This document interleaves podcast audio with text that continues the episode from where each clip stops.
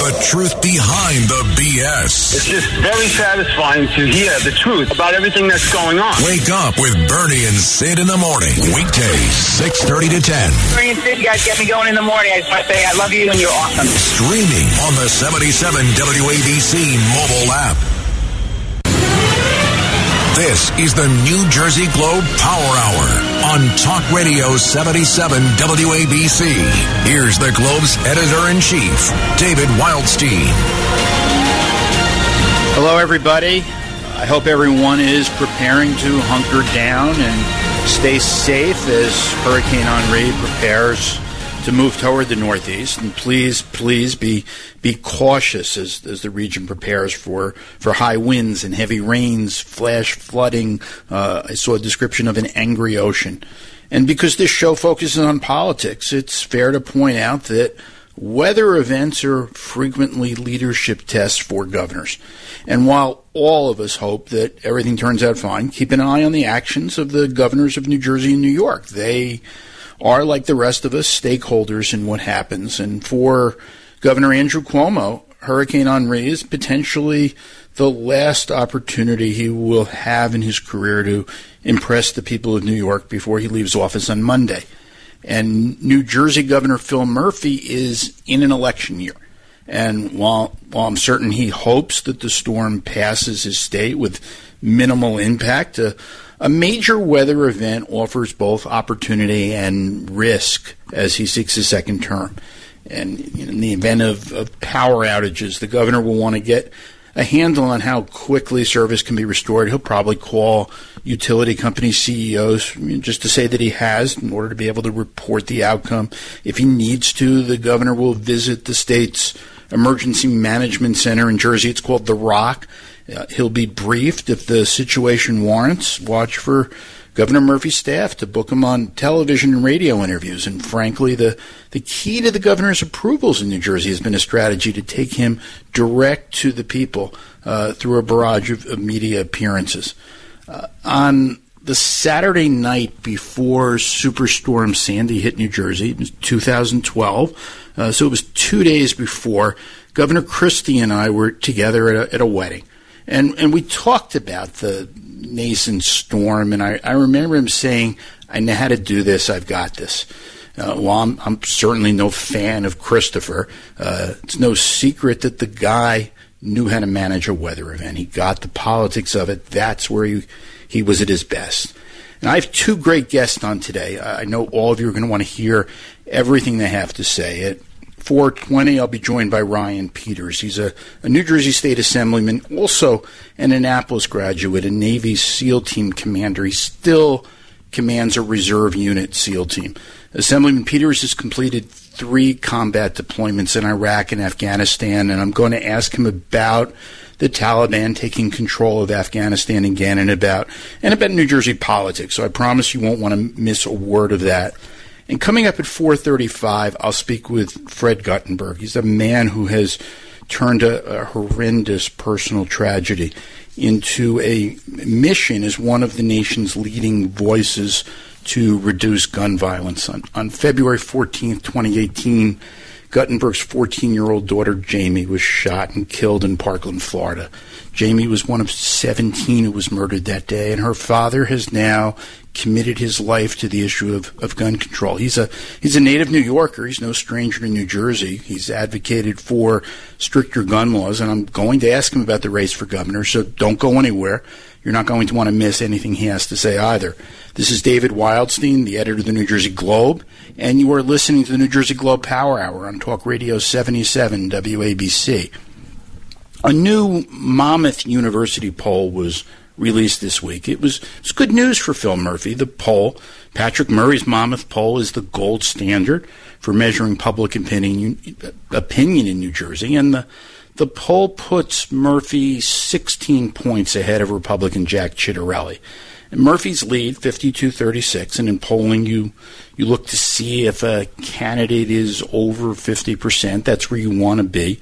This poll was among registered voters, not likely voters. According to the Monmouth poll, Murphy's lead could be anywhere from 11 to 19 points. That all depends upon different turnout models. The biggest problem for Ciattarelli is that most New Jerseyans still haven't heard of him. Murphy's favorables, we'll, we'll know what his job approvals are when Monmouth releases them on Monday, but Murphy's favorables are at 48.33. Uh, favorables are at 26.12, with 51% of registered voters in New Jersey having no opinion of him at all. There's no rocket science in, in what I'm about to say here, which is that voting begins in about four weeks. And if people don't know who Jack Ciattarelli is, it's, it's going to be hard to, for him to get votes beyond members of his own party or among those who have already decided that they don't like Phil Murphy and they're not voting for him no matter what. And, and it comes as no surprise that the two issues New Jerseyans care most about right now are COVID and taxes. And combined, the polls showed that those issues were the top priority of more than 8 out of 10 New Jerseyans.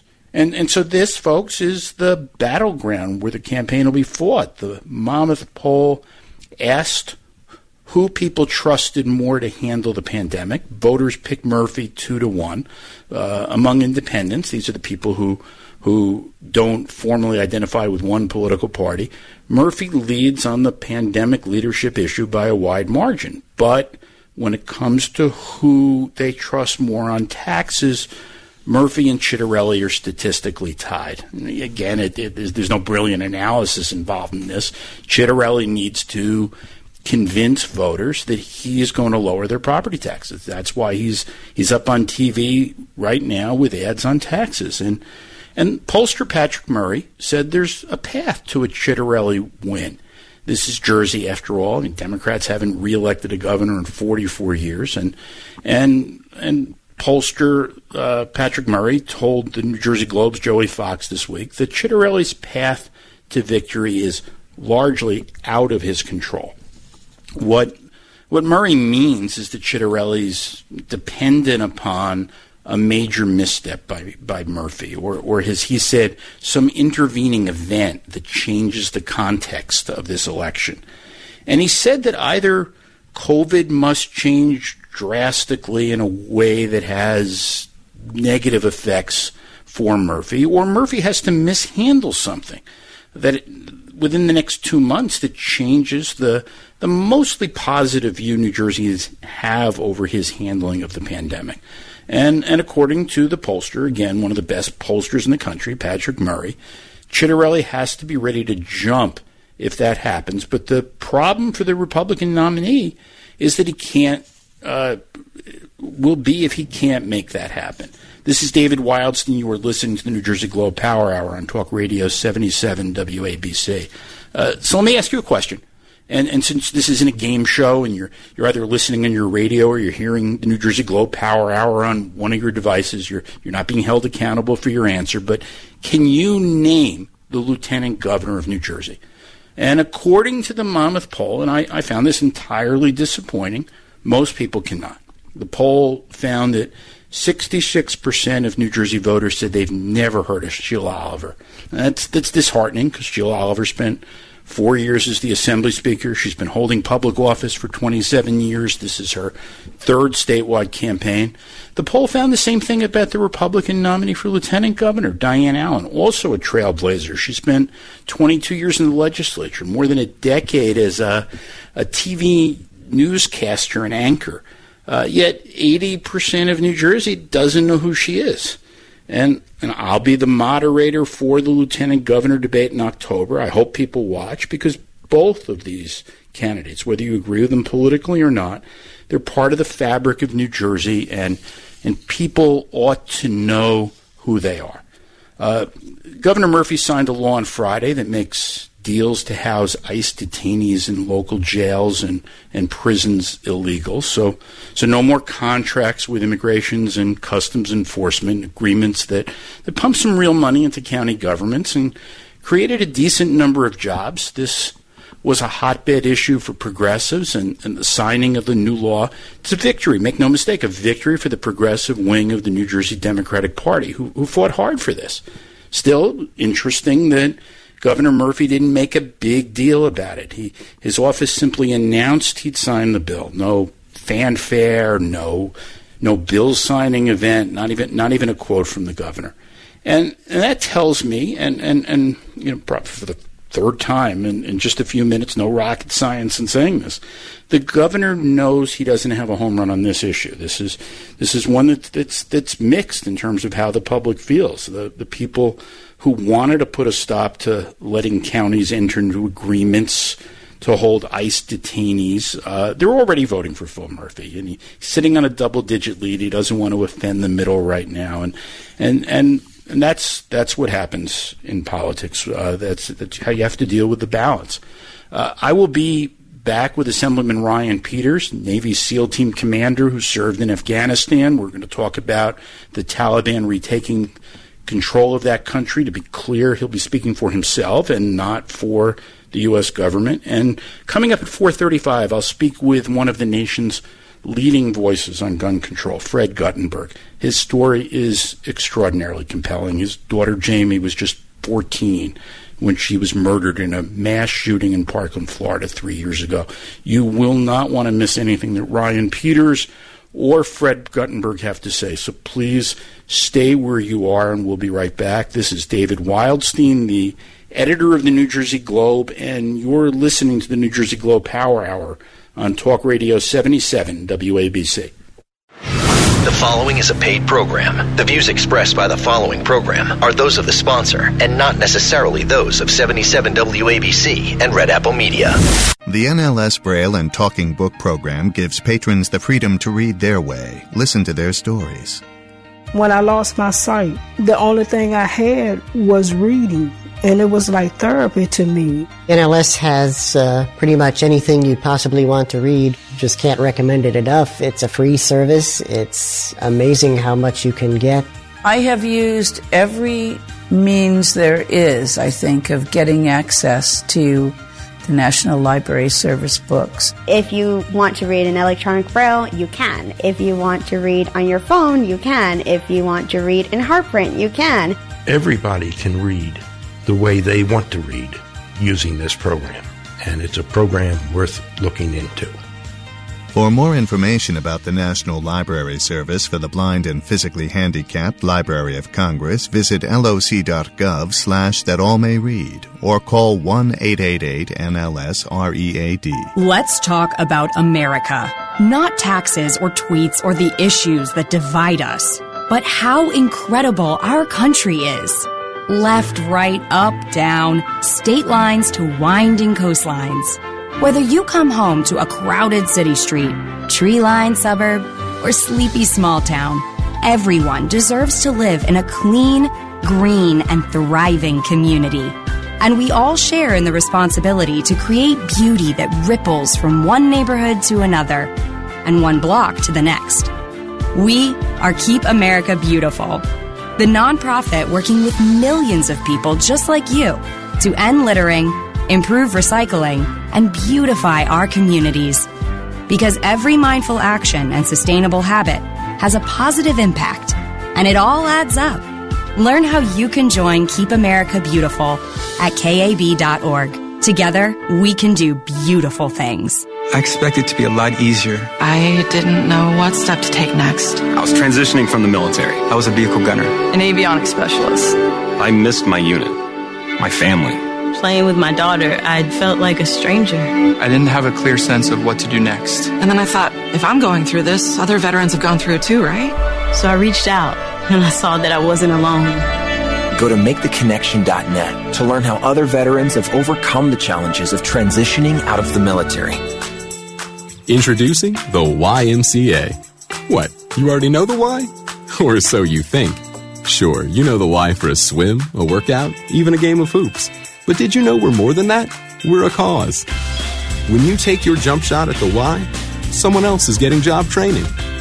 Take a cardio class while kids are in an after school enrichment program.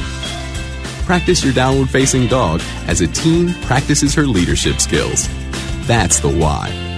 We work with people no matter their age, income, or background and give them the opportunity to learn, grow, and thrive, all with one simple goal in mind to strengthen our community. And we've got so much more that does just that. So while you might think of the Y as that place for lifting weights, we're also about lifting entire communities.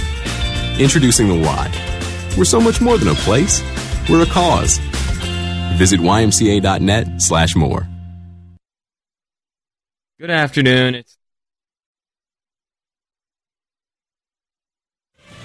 This is the New Jersey Globe Power Hour on Talk Radio 77 WABC. Here's the Globe's editor in chief, David Wildstein.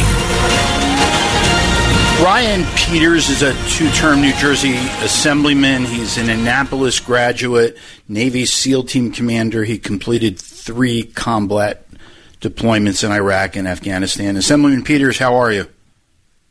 Wonderful, David. How are you? Thanks for having I'm, me on. I'm doing well. Thank you for coming on, and, and, and we'll be clear to everybody. Uh, I'm going to ask you some some questions about what's happening in Afghanistan, and you are you're speaking just personally, and, and definitely not for for the, the branch of service that you served in. Hundred percent correct. Thank you for that clarification, David. And, and Assemblyman, you, you served in Afghanistan, Navy SEAL. You're still a reservist, and, and thank you for your service. You watched the Taliban. You watched the Taliban retake Afghanistan. What what is your take? I did. Um, I mean, certainly broad ranging. I'd say, um, you know, just speaking to the veterans and armed services people right now is, you know, you did a great service. I was over there. Uh, I fought for freedom. I will always fight for freedom. I saw we made a difference there. Um, and you don't get to pick your wars. So um, you know, our, our Vietnam veterans and everybody who, who were told they fought in a losing war, they still went out, were willing to make the ultimate sacrifice, fought bravely, fought for freedom, and uh, everybody did a good job. Keep your your head held high, and uh, you know, there's no shame in this horrible withdrawal. It doesn't reflect on our service members who went out and fought for freedom and always will. So, um, watching I guess the, the withdrawal unfold is disappointing. Um, you know, again, in my personal capacity, it's I think it's a it's a political failure. We went for a political win to say that on the 20th anniversary, September 11th, that we would say we've ended a forever war, and I think it's a a gross misstatement, and uh, we're seeing the after effects of that. So yeah, it's very disheartening. And how have how have the Afghan people and people that, that you you met and, and worked with how how have they changed since since pre 9/11? Well, I, I mean a lot, and that's where I think you know uh, we we made a difference, and I could see and say, look, it's been 20 years. So when you when you go in there and you look at literacy rates have increased, university education has increased, there's cell phones there, they've seen what freedom looks like. The Afghan National Security Force saw what it's like uh, to fight a professional war and to fight against an insurgent that wants to set you back. And um, you know, for me, it, it's very difficult because when we say the Afghan people there and Americans are there, um, and they've got you know, there's 5,000 people holding out for the uh, Kabul International Airport. Um, you know, it's tough to see to say that because I've seen their faces. I've met those people. It's very personal to me, and I know them there. Um, to just see that is, is just it's heartbreaking to really just watch how we've we've done this failed withdrawal. Um, it's just I can see those people. I know those people. I know the change they've seen, and I think there's still hope for them, even though um, you know the, the days right now look dark. I think there's always hope, and uh, there's always willing the people to fight for freedom. And how will I mean? What do what do you say to the women of Afghanistan that have seen change in, in their in their in their, their civil liberties over, over over the last twenty years? What what do you say to them now? I think hold hope. Right in 1996, when the Taliban took over and they treated women like property, and uh, they said they couldn't get educated, they weren't allowed to be to to learn how to read, they weren't allowed to leave their house without an escort. Um, you know, you've seen the changes that have happened in 20 years, and no amount of global pressure will allow that to go back to the way it was. Even the Taliban themselves, even though I think they're not being 100% forthright, um, are saying, "Hey, look, we're, we're going to try to be more inclusive. We we won't do what we used to do." Um, again, I don't believe them, but I think global pressure now, and people know enough of who the Taliban and what they believe that we won't let it go back to that, um, and that the current environment isn't going to be forever and that people will wake up and say, no, we should not allow these human rights abuses and allow women to be mistreated again and and sent back into their the houses to be treated as properties like donkeys and cows. It's just it's not going to happen. Um, and hopefully the U.S. realizes that and uh, and comes back in. You know, I think this this whole notion of it's going to be a forever war. Um, no, it wasn't. We looked at it, and we we actually didn't really surge until 2009. And then, you know, we went to an advise and assist role and things were doing fine. I mean, you know, we were working on it. I think the biggest failure is not establishing an Afghan Air Force. And, you know, that, that's what cost them when they said they're going to go head to head with Taliban. But the, the notion, I mean, just in, in 20, 2019 and 2020, um, you know, less than 100 U.S. coalition casualties there. That's not a forever war that we're fighting every day, that we're in there and, and hard fought. Um, you know, that's an advisor and assist role when we're fighting against for foreign policy deci- decisions to keep, you know, Russians from interfering and from China to coming in and creating another uh, failed state for a haven for terrorist attacks to launch. You know, there were a lot of important things we did here, and we just said, no, we're going to take the, the political easy way out and say, no, we want to end this forever war. And and you know uh, Joe Biden and then Andy Kim as his supporter said, "Yes, this is the greatest thing ever," and now they're not owning it. It's just unfortunate. They went for the quick political win, and now lives are are being lost and hanging in the balance because of it. It's just it's a horrible situation to find ourselves in now, but. Um, you know, we, as with all things, as an eternal optimist, we can always turn things around, and we'll never let it go back to the way it was in, in 1996 and the early 2000s. I'm speaking with Navy SEAL Commander Ryan Peters, a Republican Assemblyman from Burlington County. And just a month ago, there were polls that showed Americans, I mean, largely supporting President Biden's decision to withdraw troops from Afghanistan. Now, now the president's approvals on foreign policy have dropped. Uh, I saw a, an Associated Press poll uh, within the last day or two, it shows the majority of Americans still want out of Afghanistan. Why? Why don't more people in the U.S. Uh, uh, feel that that that the United States should stay in Afghanistan in order to make sure the Taliban is not in charge?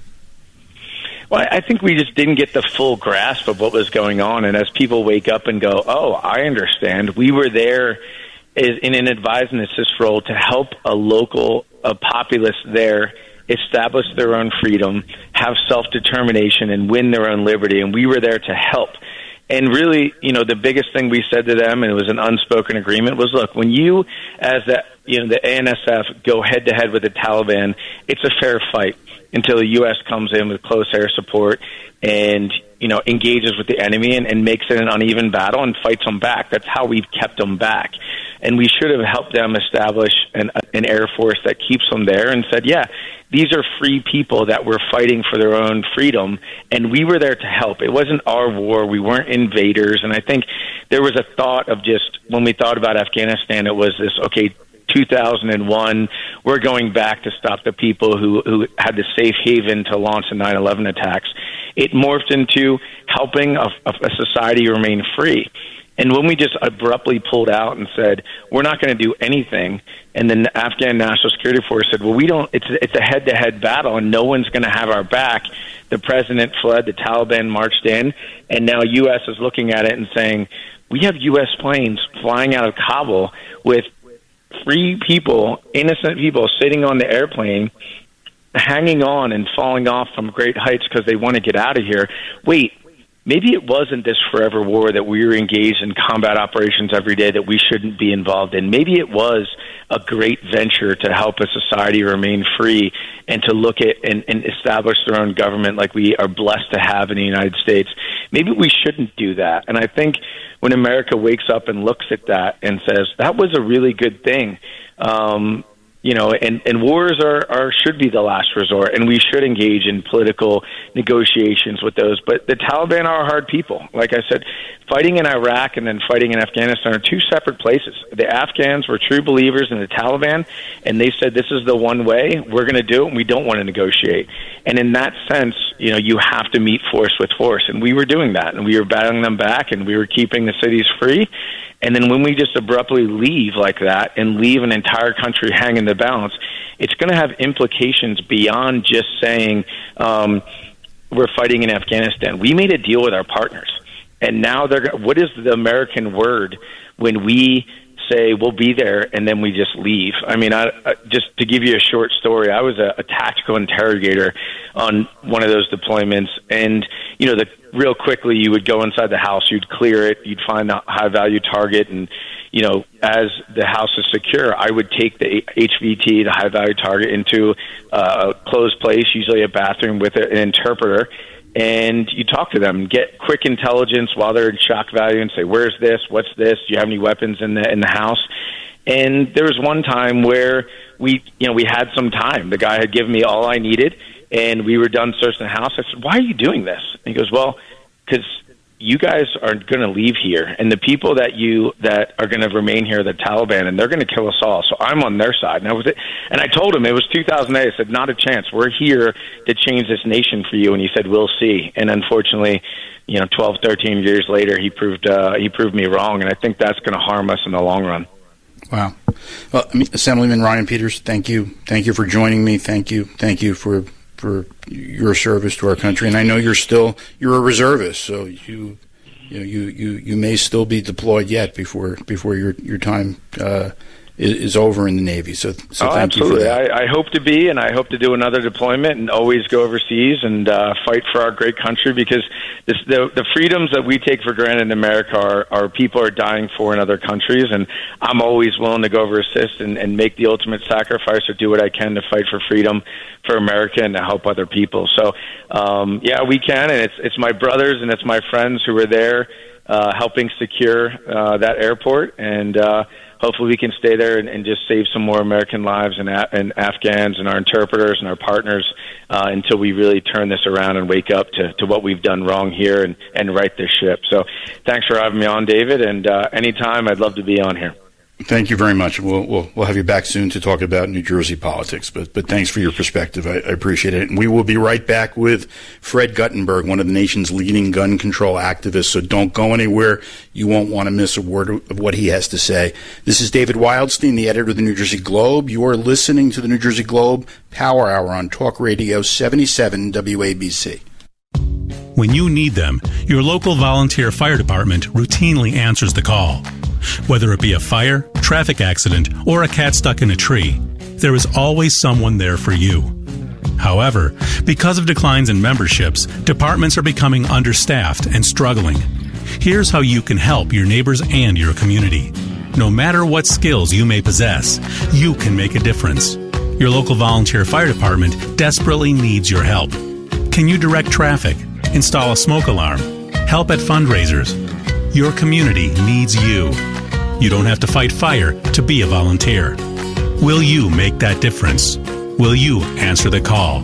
Brought to you by the National Volunteer Firefighter Recruitment Center, a program service of the Volunteer Firefighter Alliance. For more information on how you can help and make a difference, visit www.nvfrc.org. That's www.nvfrc.org.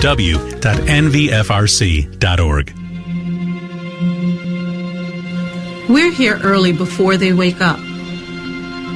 We stay late. We stay informed. We invest in the latest technology.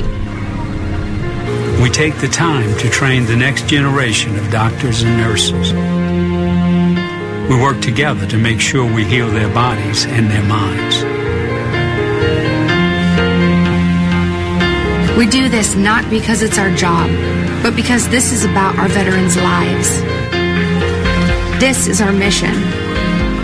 More than 300,000 of us working as one, together with families and loved ones. No matter where they live in this country, we'll be there. We all come together and stand together to serve our veterans. We stand strong, united. Stand with us in caring for our veterans. Meet Ed, movie buff, animal lover, safe driver. Five years of driving an ambulance teaches you a thing or two. If people knew what I know, lives could be saved. When I see a car trying to rush past a turning bus, I get concerned. You see, when big vehicles turn right, they have to swing wide to make the turn. And that's a lesson you don't want to learn the hard way. When trucks and buses turn, let's you and I wait. It's, it's our roads. It's, it's our safety. safety. Visit www.sharetheroadsafely.gov. I don't know why my husband drinks every day. Is someone's drinking breaking your heart? You might be surprised at what you can learn in an Al Anon family group from people just like you. Call 1 888 4 Al Anon or go to alanon.org. It's the New Jersey Globe Power Hour on Talk Radio 77 WABC. Welcome back. It's David Wildstein. Fred Guttenberg has emerged as a national voice for gun control after his his daughter Jamie was shot and killed in a mass shooting in Parkland, Florida in 2018. Mr. Guttenberg, thank you for joining me. Hey, thank you for having me. And, and let me first say whether whether people and this is a politically charged issue, but whether people agree with your positions or not, no father, no person should ever have to experience the loss that you have. So, so please accept my condolences and my sympathy. Thank, thank you. What what should people know about your daughter, Jamie? My daughter, Jamie, was a beautiful person inside and out who always did right for others. Um, you know, she was only 14, but she was someone who was already dedicating her life to helping other kids who had special needs. She was part of anti bullying programs because she always wanted everybody who she had the chance in her life to be around to always just be treated well. And my daughter, should she be alive today, would be a freshman in college living her best life, preparing to become a pediatric physical therapist, and helping other kids or other people who may not have had the same chances in her life. Gun violence did this to our family. Um, as Jamie's voice, and uh, just kind of to um, reflect on how what you had said before about this being a politically charged issue, it's not. There are folks who are on gun lobby who make it that way, but doing something about gun violence is simply about saving lives. And and we all should agree we have to work together to lower the gun violence death rate, to reduce the instances of gun violence. And for the rest of my life, that is what I will be doing. And you've been paying very close attention to the New Jersey governor's race, where, where Phil I Murphy have. has. And, and, and Phil Murphy's been a proponent of gun safety legislation. You've you've stood next to him, uh, you know, at at, at, at press conferences as as he stood up to the gun lobby. How do you, how do you rate Governor Murphy's first term? Listen, um, Governor Murphy has been a national leader on the issue of reducing gun violence, and and I think when you look at things he's done to keep the citizens of New Jersey safe with other things like COVID uh, and other issues, he's been he's been terrific. That he is a good, decent man who takes his job seriously, and his guiding principle really is what is best for people. It, we, we see it with with what he's doing with COVID. We see it with what he's doing on his efforts to reduce gun violence in New Jersey. I'm proud to know him. And I'm, I'm speaking with Fred Guttenberg, a, a leading advocate of, of gun control in in the U.S. Uh, Mr. Guttenberg, the governor's Republican opponent, Jack Ciattarelli, has said Right. people people have a right to bear arms. He said he'd lobby for the repeal of the state's ban on magazines with more than ten round capacities. Tell me, tell me about for people who who are who are as as for people who are parents in New Jersey. What is or for all New Jerseyans, what's what's the impact of, of this race, the choice between Phil Murphy and Jack Ciattarelli, as it as it relates to gun issues? Yeah, no, that's a great question because the, Governor Murphy's opponent stood in a, a gun range while he made some of those comments and asked for quote unquote wiggle room. And what he did is he lied. He said, "Listen, I'm going to lie to you all. I'm going to lie to the citizens of New Jersey about where I stand on this, and give me the space to do that." So here is the difference. Um, nobody's questioning the right to bear arms. So when you use phrasing like that, and when you frame it that way, that in and of itself is a lie. There's nobody questioning the Second Amendment. That is a lie. There's nobody saying people are going to be walking into homes and taking away the weapons of legal, lawful gun owners. So when you imply it, it is a lie. The the the reality that we have now, and, and I say this to people all the time. I don't hate gun owners. I don't hate the Second Amendment. My father-in-law owns guns. My son has been shooting, but I hate gun violence. And I want to work with people who want to work to reduce gun violence because the next time somebody gets shot, it could be someone you love. It could be your kid, your spouse, your cousin, your friend. I want to work to reduce the instances of that violence, to reduce the gun violence death rate, to reduce the severity of injuries when gun violence happens. Because the reality is, we do have a lot of gun owners in this country, and we need to work to ensure that we do everything to minimize that risk. So when the opponent goes and says the things that he says, listen, it is a lie. I would listen to the current governor who's whose basic premise is what can I do to save lives?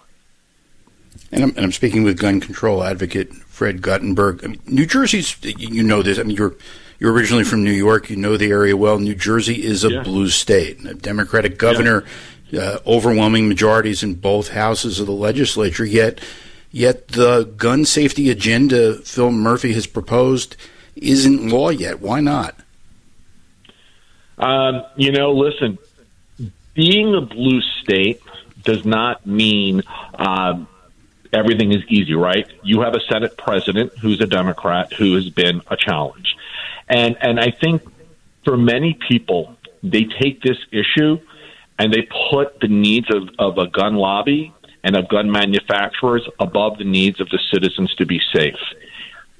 New Jersey is proof that doing something about gun violence does require a bipartisan effort. You know, it shouldn't just be Democrats. It should also be Republicans. And and my hope, and I know Governor Murphy is working to do it this way, is that you do ultimately get the bipartisan support to continue to do the work that Governor Murphy is trying to do. Listen, he's gotten a bunch of stuff passed, and he's done things where he has shown the importance of tracking where weapons come from, for example, because you know, that didn't happen before he was governor. And we now know that most of the weapons used in crimes in New Jersey come from out of state. Well, you know what? The citizens of New Jersey should want to do something about that. It's about 80%. I think that's what. what yeah, it, it is right said. around that number. You are correct. And I mean, how this is this is being done on a on a on a multi uh, track multi branch of government track. So, so the Attorney General of New Jersey, Andrew Andrew Bruck, he's he's trying to subpoena Smith and Wesson. How how important yeah. is it for the gun industry to be held accountable? Well, listen, I, and I'm glad you asked me that. If I've been asked before, if I could do one thing as a result of what happened to my daughter, what would it be? And the answer is, I want to put those executives under oath. I want Smith and Wesson's executives to explain why they are producing certain types of weapons at a rate far beyond the needs of their defined market. Why they are doing nothing to ensure those weapons aren't used on the streets to kill others. Why they are taking their marketing dollars and promoting those weapons to teenagers, knowing that teenagers are not even legally able to buy them. I want to put them under oath. I want to force them to answer these questions. That's not requiring any, you know, law change or anything. But if you get them under oath and have to explain this for Americans to see, it'll be a tobacco like moment. People need to know that these companies are profiting off of murder. People need to know that somebody like my daughter was a cost of doing business for these companies. And we should all work together to ensure that we have more governors and more legislators like Governor Murphy who want to do something about it. I'm speaking with uh, gun control advocate uh, Fred Guttenberg. One of the things we're seeing in in New Jersey is is post COVID a, a, surge in crimes and, and specifically yeah. a surge in gun crimes and, and this this yeah. they're saying this is a, a, direct result of people people being inside during the pandemic for so long. What what what would you recommend government officials do in the short term, like right now, while while we have an an, an emergent uh, situation? What's the best way well, to handle that? Hey, listen, but this it, it's it's actually worse than just a result of people being inside, and it does get to the fact of why elections have consequences and why who we elect matters. Because during COVID, the prior administration unleashed a gun surge on America. When the economy was shut down, the prior administration classified gun shops as essential businesses. So while we were all stuck in our homes and couldn't go anywhere, we couldn't shop.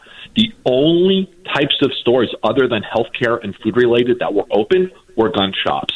And the numbers of guns sold went up by millions to new first time gun owners who were going through emotional things, who maybe were locked up, maybe going through economic insecurity. And so we're dealing with the reality of that surge right now. And so we need to ensure that we are electing people who won't impose that kind of danger on our society. But we also need to ensure that we are doing everything we can right now to to beat COVID back as fast as possible, to invest in the communities that are experiencing the most of this insecurity, to ensuring that those who are out there buying guns are truly legal, lawful gun owners who can pass a background check. You know, we can't undo what happened before, but we have to have a plan now to deal with the consequences of it. And, and I, I mentioned Attorney General Bruck earlier uh, th- this week. He announced uh, indictments against members of a of a of a criminal ring. They had uh, he confiscated guns, illegal assault rifles, uh, uh, wow. ghost guns, uh, large capacity ammunition, magazines. Uh, how much of this needs to be fought in the area of, of gang violence and, and, and large scale crime rings like this? Well, listen, I, I have often said that our state attorney generals are the most heroic actors in the fight against gun violence right now um, because they are investigating these illegal trafficking schemes, the, the these groups that are hoarding weapons by you know they're buying weapons illegally and then selling them into communities. You have the issue now of ghost guns, 3D printed weapons, and and so it is a very concerning issue. Um, and our attorney generals are the ones who are fighting this every single day right now. Uh, it's it's it's yes, gangs are part of it, but there's well funded, well organized groups that are behind much of this as well. Who who you know, let's face it, the gun lobby, they love this. They the more chaos and the more violence, the more guns that get sold.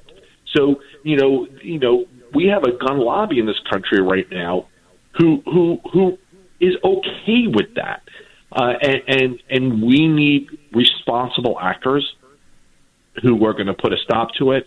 And and I couldn't be more proud of our attorney generals. Well, thank you, and Fred Guttenberg. Thank you so much for coming on and, and, and talking about your, your point of view. And this this is this is clearly going to be an issue in the race for governor of New Jersey. So I appreciate you, you speaking to me today.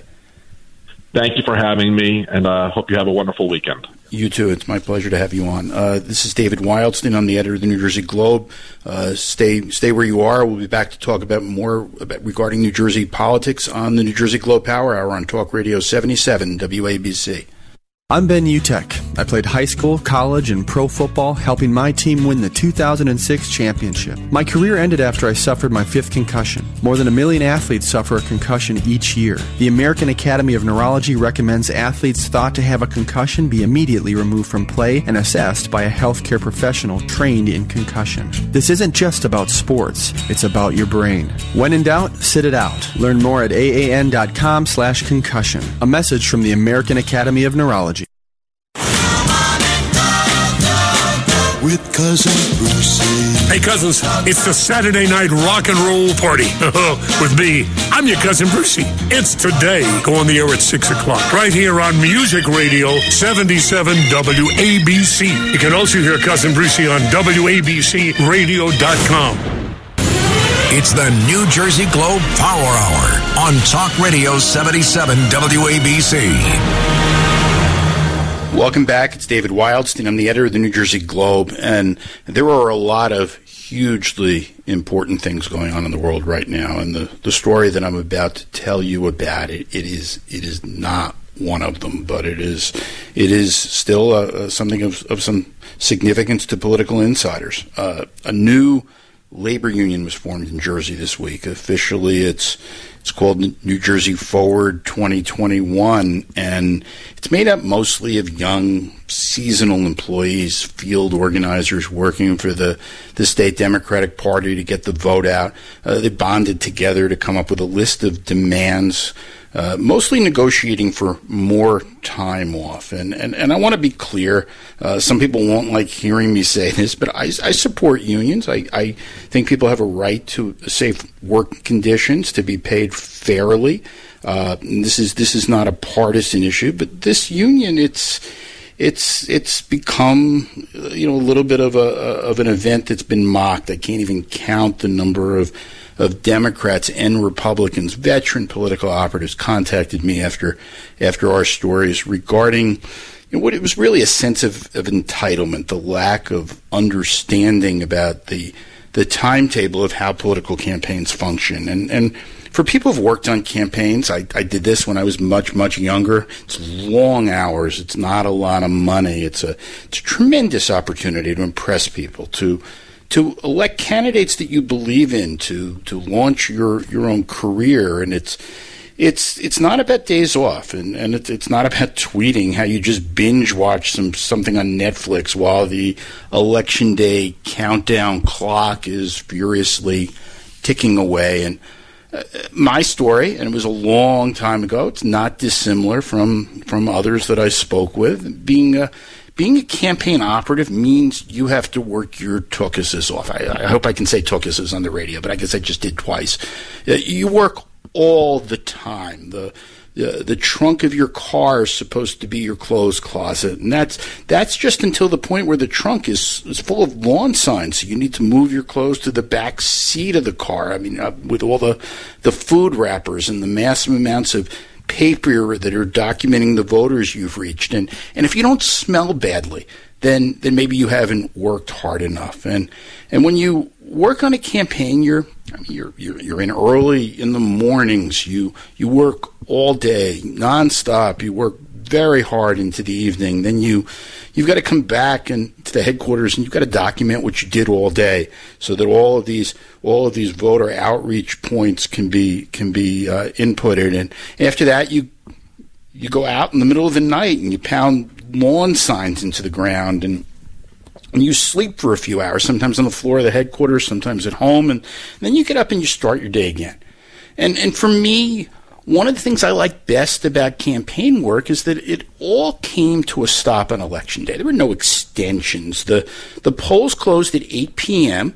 and you don't want to be the person who leaves votes on the table in a close race. You don't want to be responsible for missed opportunities that you can't recover from just because you, you wanted a little bit of time off. There were there were no entitlements. The the reward was winning and the reward was your next job and, and people didn't coddle you. And, and I spoke to a, a couple of union leaders and, and frankly they don't like the optics of this either. You don't get hired in May or June at a union and get your union card in August and you work you work hard in September and October, and uh, get I mean get this, because uh, this is what the Children's Union negotiated uh, when they pinned the Democratic Party into a corner by taking their demands public. They negotiated that they're going to stay on the payroll, I, I think, till March. Now, now, there's a chance I'm wrong. Maybe I'm just some old guy playing by old school rules, and, and when I complain uh, about the way things used to be, that these are just some entitled group of children playing dress up with some union cards in, in what is very seriously a high stakes, multi million dollar campaign. Maybe it's that. Maybe I just don't get it. But still, permit me to offer a little bit of advice to the kids on the uh, in this new union. Work hard. Do your job. Whether you're a Democrat or Republican, work hard, do your job. Don't ever, ever, ever make your candidate look ridiculous in public. This is David Wildstein. I'm the editor of the New Jersey Globe, and you're listening to the New Jersey Globe Power Hour on Talk Radio 77 WABC. And as people talk about the Edna Mahan Women's Prison, and and and this is an issue in the in the in the campaign this year, the beatings and sexual assaults that occurred there in recent years, and we're discussing about now hugely serious issues. But I want to tell you about the person the prison is named to, to honor. Uh, Edna Mahan was just was 28 years old when she was hired as the warden of, of the state's only women's prison in, in the late 1920s. And she became a nationally uh, renowned uh, uh, uh, specialist in prisons, known for massive reforms in the area of women's prisons. And she headed what was then known as the Clinton Farm State Reformatory for Women. She did it for over 40 years. And while Edna Mahan has achieved some immortality, uh, especially when the legislature voted, I think it was in 1987, uh, to name the prison after her. This is a legacy that's going to fade once Governor Murphy closes the prison. But a closer examination of her record might cause some questions about whether uh, her name should have been on the facility in the first place. Uh, in the 1950s, Mann volunteered her incarcerated women to participate in a study to trace the hereditary resistance of the polio virus on infants born in the prison. So, so babies were fed live polio virus in their bottles. And while Edna Mahan was known as a reformer, prisoners were treated differently based on their race. And Miss Mahan created opportunities for white women to take classes to get a high school diploma and and learn vocational skills, but black incarcerated women were not admitted into that program. Uh, instead, Miss Mahan believed that they were better suited to work in the fields, on the farm, at the prison in Hunterdon County. Uh, those inequities were clear, and and, and I, I, I don't know. I'm not saying uh, that she was uh, you know that, she was a racist or, or, maybe just a product of of her times. Remember, it's 1928 to 1968, but I would I would imagine.